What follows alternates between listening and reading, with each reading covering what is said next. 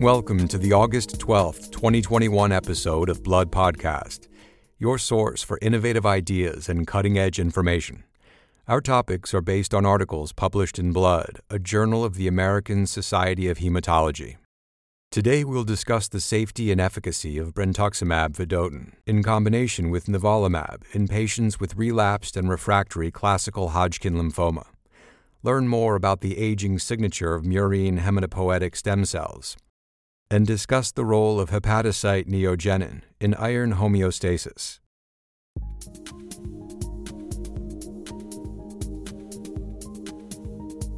Our first topic examines data presented in the Blood article entitled Brentuximab vedotin in combination with nivolumab in relapsed and refractory Hodgkin lymphoma.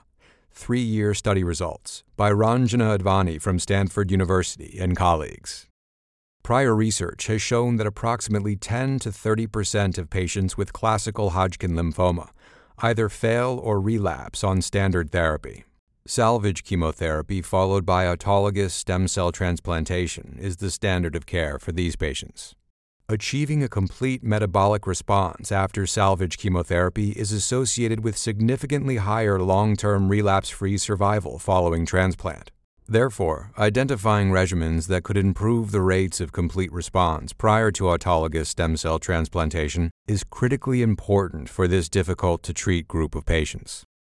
The current Phase 1 2 study evaluated brentuximab, an antibody drug conjugate directed against CD30, in combination with nivolumab, a monoclonal antibody that targets programmed cell death protein 1, or PD1 as first salvage therapy in patients with relapsed and refractory classical Hodgkin lymphoma.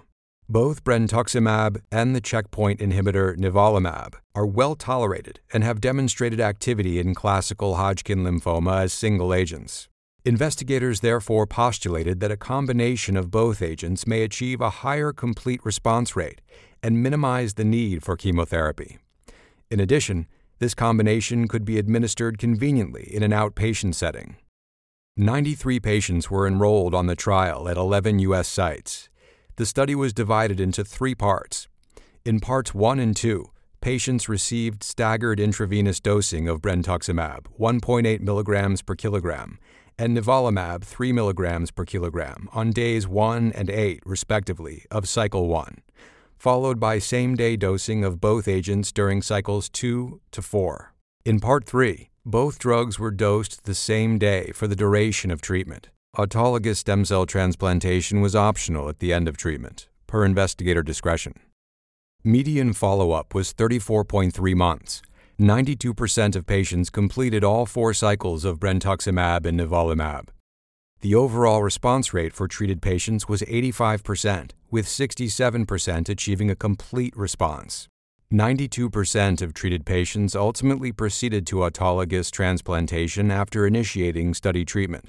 The estimated progression free survival at three years was 77%, and even higher, 91%, for patients undergoing autologous transplantation. An overall survival analysis found that 93% of patients were still alive three years after study treatment completion. Both the median progression free and overall survival were not reached. Patients who responded to treatment had a higher median gene expression of CD30 in tumors than those patients who did not respond.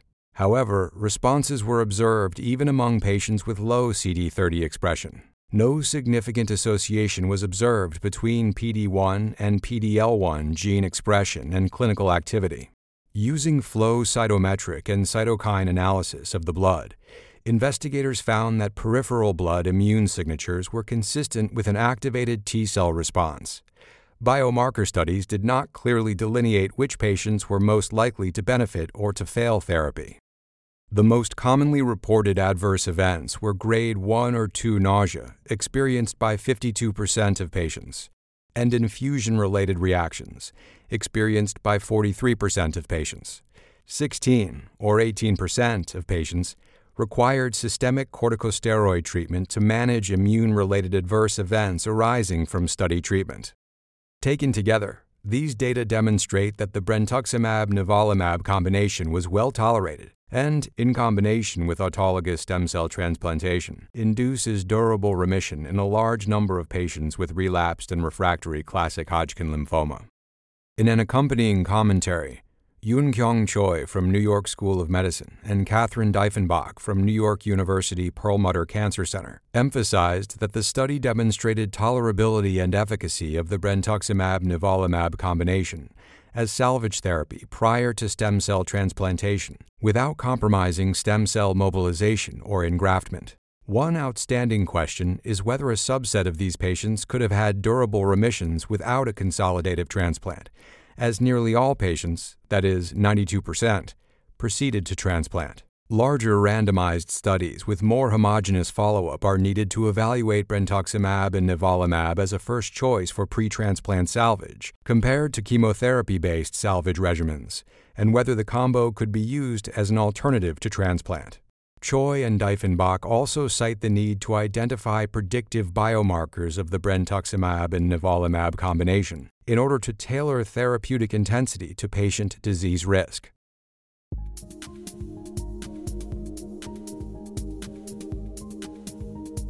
Next up, we'll discuss the findings from the Blood article entitled a comprehensive transcriptome signature of murine hematopoietic stem cell aging by Arthur Flohr Svendsen from the European Research Institute for the Biology of Aging, University of Groningen in the Netherlands, and colleagues. Prior research has shown that transplantation of hematopoietic stem cells, or HSCs, into young recipients does not improve their function, indicating that cell intrinsic and not host factors play a key role in HSC aging. Furthermore, studies to date have pointed to the existence of a range of distinct aging associated mechanisms that, among others, include elevated inflammation and stress responses, chromatin remodeling, DNA methylation, and age associated replicative stress in HSCs. However, it remains unclear to which extent these factors contribute to the aging of HSCs or why different mechanisms are reported by different studies. In this study, investigators sought to identify a comprehensive transcriptome signature of aging HSCs and uncover the genes involved in the aging process. To achieve this goal, investigators analyzed 16 studies in which transcriptomes of young and aged murine HSCs were compared and combined this data with their own recently published dataset. They found that studies used a variety of designs and platforms and reported vastly different numbers of differentially expressed genes from dozens to thousands. Altogether, these 16 studies reported 6,000 differentially expressed genes between young and aged HSCs. Despite significant heterogeneity reported in published studies, investigators were able to uncover a robust HSC aging signature consisting of 220 genes. Using chromatin accessibility analysis, they confirmed increased transcriptional activation in aged HSCs. Furthermore, computational analysis revealed that approximately half of the aging genes encode for membrane associated proteins, including cell surface molecules that weren't previously associated with HSC biology. Interestingly, the most consistently deregulated gene was SELP.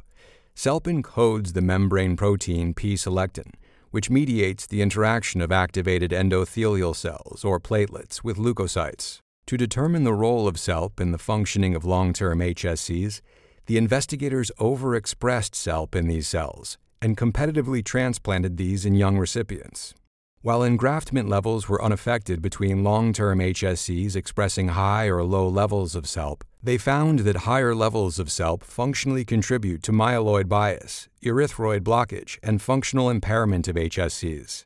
In addition to SELP, approximately half of the aging genes encoded for membrane associated proteins, including numerous cell adhesion molecules, channels, and cytokine receptors. This enrichment of cell membrane associated transcripts suggests that physiologically aged HSCs communicate differently with their immediate environment compared to their young counterparts.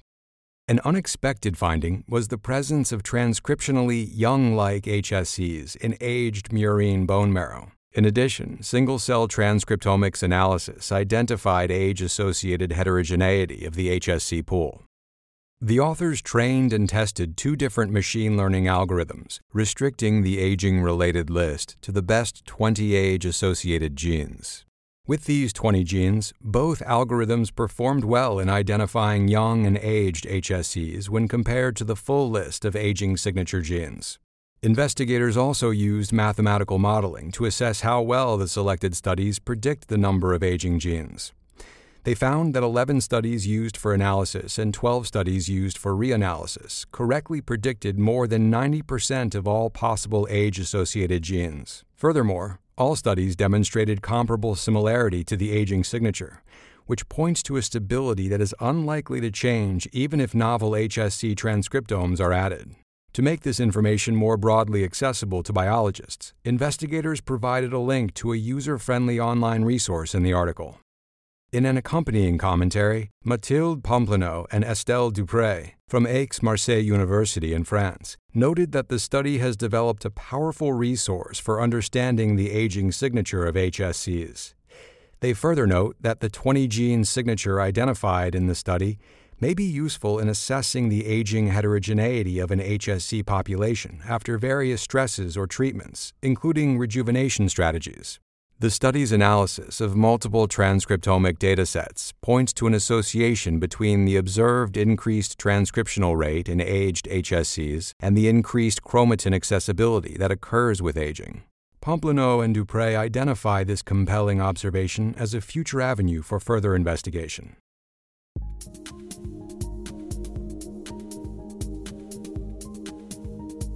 Lastly, we will review a report published in Blood entitled Hepatocyte Neogenin is Required for Hemojuvelin Mediated Hepcidin Expression and Iron Homeostasis in Mice by Carolyn Enns and her collaborators from Oregon Health and Science University.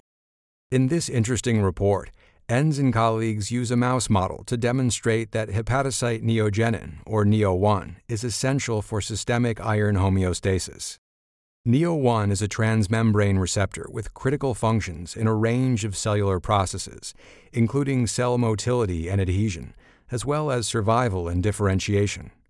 To regulate these functions, NEO1 has the ability to bind to a range of different ligands, including hemojuvelin, a member of the repulsive guidance molecule family of proteins, and bone morphogenic protein, or BMP, co-receptor that has a role in hepatic hepcidin expression. In the absence of association with hemojuvelin, NEO1 is rapidly internalized and degraded.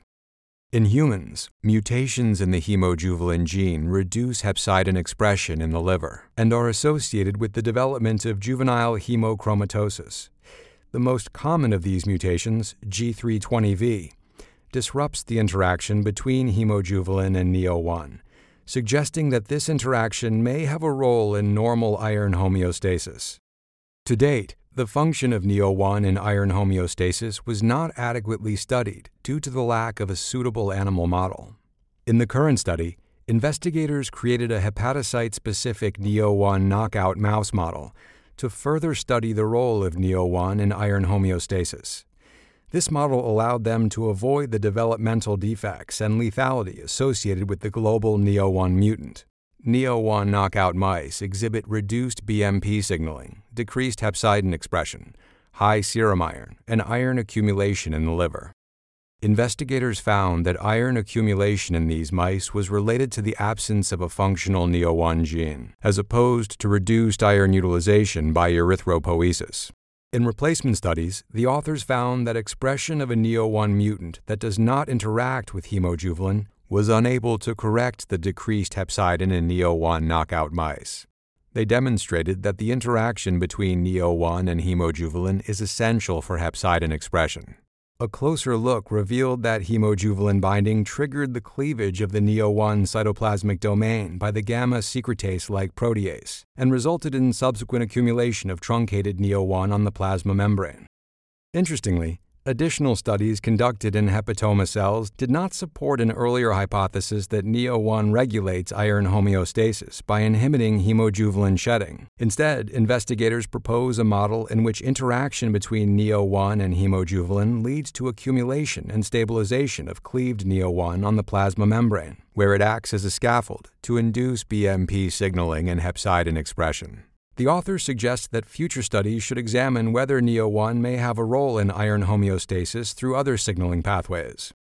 In an accompanying commentary, Marie-Paule Roth from Institut National de la Santé et de la Recherche Médicale in France noted that this work by Enns and colleagues adds neogenin to the list of molecules with a proven major role in modulating hepcidin expression.